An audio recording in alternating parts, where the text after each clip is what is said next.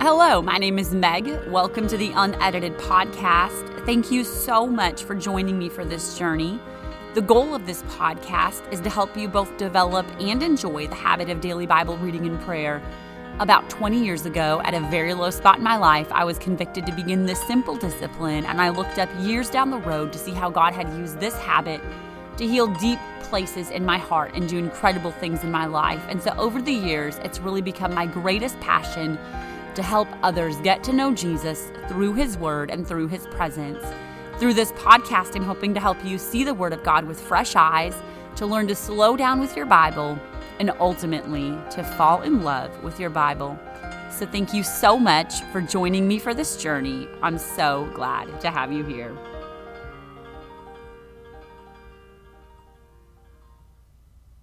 Today, I am going to talk about starting small. I have talked to a lot of different people over the years who get very discouraged when they are trying to establish the habit of daily Bible reading and prayer. And quite honestly, I was one of those people who got very, very discouraged in the process of trying to get this habit deeply ingrained into my lifestyle. And so, this is just going to be a little vote of encouragement for you that if maybe it's been difficult or it doesn't come naturally or it's been inconsistent, it's a vote of confidence that you can do it, stick with the process. When we are incorporating any habit into our lives when we're working on major life changes or life overhauls, it is really easy to become discouraged. New habits are hard. New ways of doing things seem very difficult at times. Changing old ways of thinking and old mindsets is often a long process. I've often realized that the best things in life start off very difficult. Eating healthy doesn't come naturally. We'd all rather eat ice cream cones and Big Macs. It just tastes better. But when you train yourself, you train your appetite, you eventually want healthy food exercise. I would rather poke my eyeball out than go run a mile. But once I'm into the groove of it, which by the way, I'm not right now, I enjoy it and I feel better after that endorphin high. Saving money does not come naturally to most of us. Some people um, probably that would not apply to. But once you start to see money accruing and building, it becomes easier to save there's a lot of other examples of that education and many other good things in our lives that don't come easy. Discipline comes with a price tag, and it is the same with this habit. And so just remember, it's going to be a process to get it up and running. And also, this is a supernatural habit, like we talked about in the episode called The Battle. Your flesh and the enemy of your soul do not want you to start this habit. It is powerful. The Word of God is alive, it is transformative. There is verifiable proof that it will change your life and give you power to overcome addictions and old ways of doing things. And also, the presence of God is powerful, it is real, it is able to be encountered, and therefore, again, your flesh and the enemy of your soul do not want you in this habit. And so, it's probably going to be a little bit more challenging than even a normal good habit. This is why starting small is very, very important. Don't get discouraged. Celebrate every small victory. If you get up consistently for one week, celebrate that up. Celebrate that victory. If you read three verses for a stretch of three or four days, celebrate that victory. The first thing you need to do is set small, attainable goals. I was reading a little bit about forming habits that stick. And one of the things that they talked about was goal setting, but also about setting goals for micro habits. So that would be breaking down the overall habit that you want to establish in your life to really, really, really small pieces. For example, if you were going to start the habit of making your bed, and that's really something you had never done in your lifetime consistently, you would maybe for a week work on putting the pillow on the bed. And you would do that every morning for a week. And then you would add pulling up the sheets.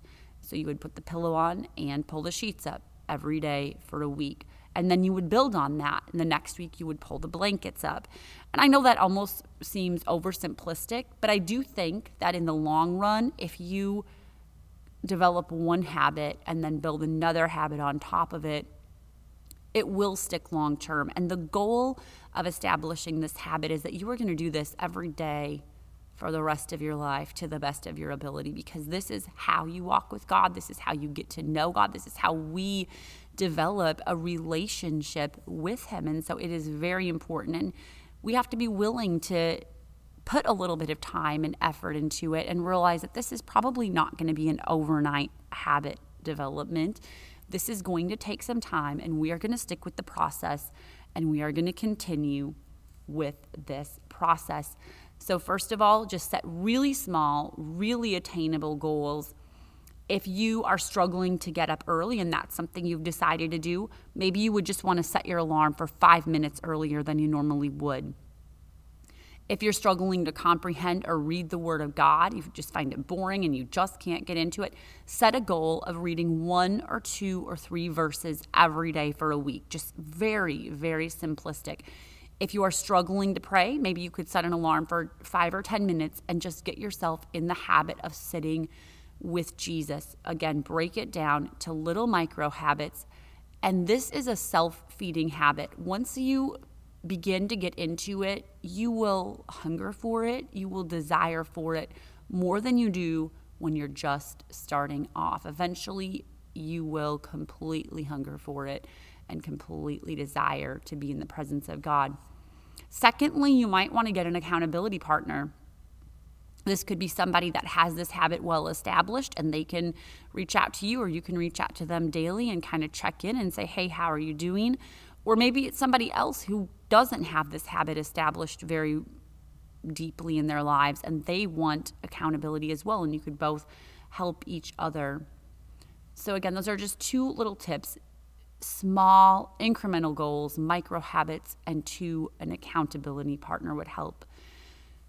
I do believe that one of the enemy's greatest tactics is to overcomplicate things in our minds, to make them seem so big and so enormous that there's absolutely no way that we could possibly do it. He cripples us from doing anything because we can't do everything. He somehow tells us that we're doing something wrong, we're not doing it enough, we're not doing it like somebody else. But I want to just challenge you today to make the simple decision that you will read your Bible and pray, that you see value in it, that it might not be productive or what you would consider productive right now in this moment. It might not be something that you even really are wanting to do, but that you do see value in it. And you're going to send a signal to the spirit world by just doing it, even if it's small. Let the enemy know that you desire to know Jesus and to walk with Him daily. It truly is better to do something little than to do nothing at all. So, again, I just wanted to remind you today if this habit is seeming unrewarding or unfulfilling, just stick with it. If it seems futile, if it seems difficult, don't give up. Just keep making progress just as we grow in human relationships and human friendships, we grow in our relationship with Jesus.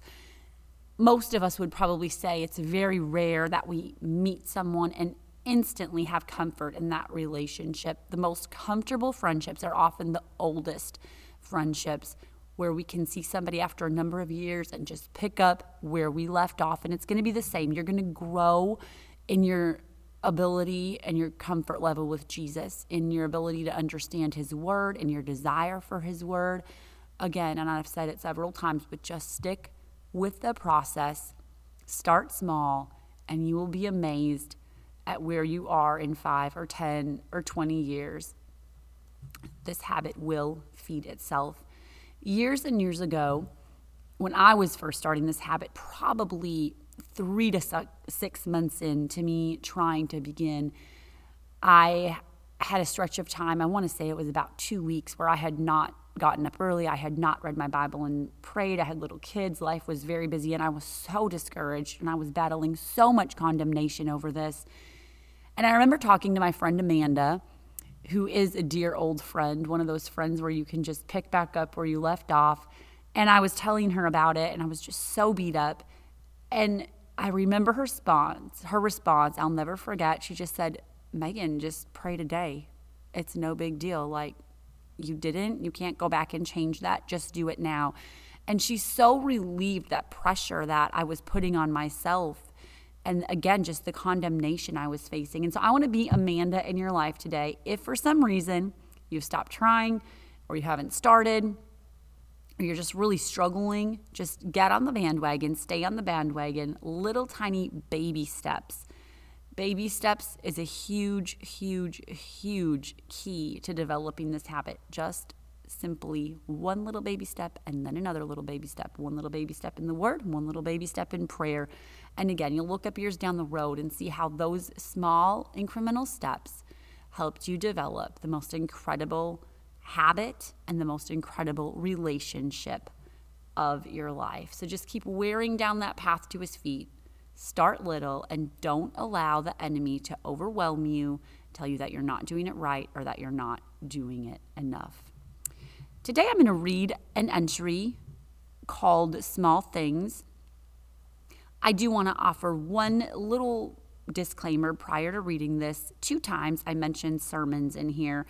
And I just wanted to say, I believe in the power of the preached word. The Bible says that we are saved by the foolishness of preacher. We need preaching in our lives, and we need the voice of a preacher and a pastor. That is how God has so designed it in His Word. And so I just wanted to say that because I don't want it to seem like maybe I'm saying preaching is not important because I completely believe in the power of the preached word of God.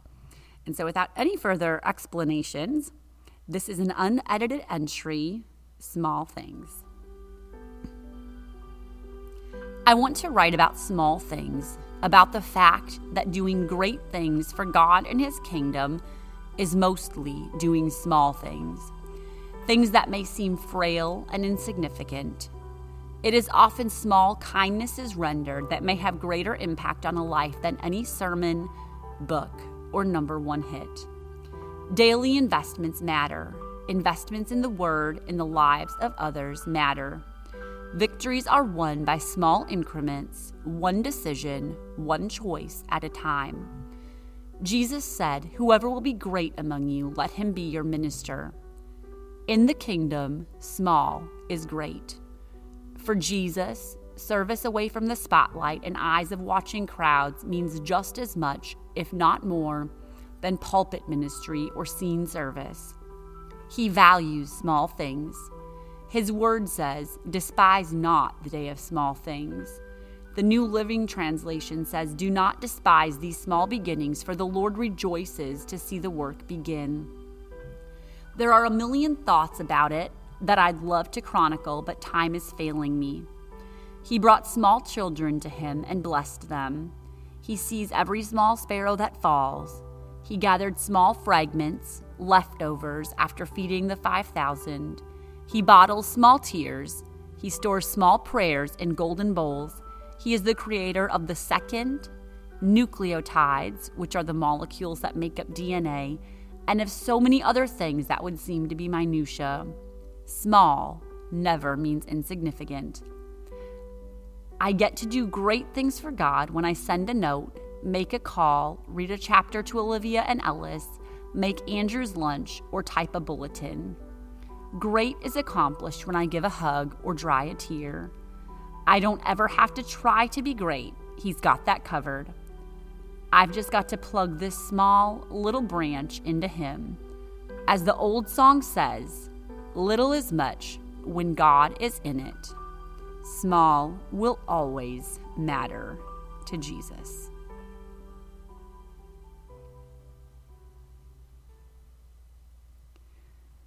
So, again, that was just a little entry called Small Things. And it just felt like that tied in to the concept of starting small, not being discouraged if it's only a three minute habit or a five minute habit or a one verse habit or a three sentence prayer habit, if you speak three sentences to God in prayer, those prayers go on record in heaven. they are an investment in eternity. And so never underestimate the power of small things. Never underestimate the power of little investments. And never underestimate the power of being willing to start small. So today I just wanted to call you to attention, to remind you to be willing to do little things. If you've started and it's been bumpy, stick with it. If you haven't gotten started, start right now, this very day.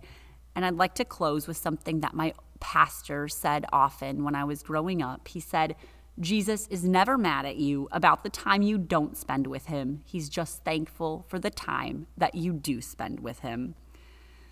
So, thank you so much for joining me for this journey. I look forward to meeting up with you again next Friday. If you have questions or to download a typed or handwritten transcript of today's entry, you can visit megunedited.com. For now, go grab your journal and your Bible. I look forward to the power of this habit in your life. This is unedited. This is for you. Happy Friday.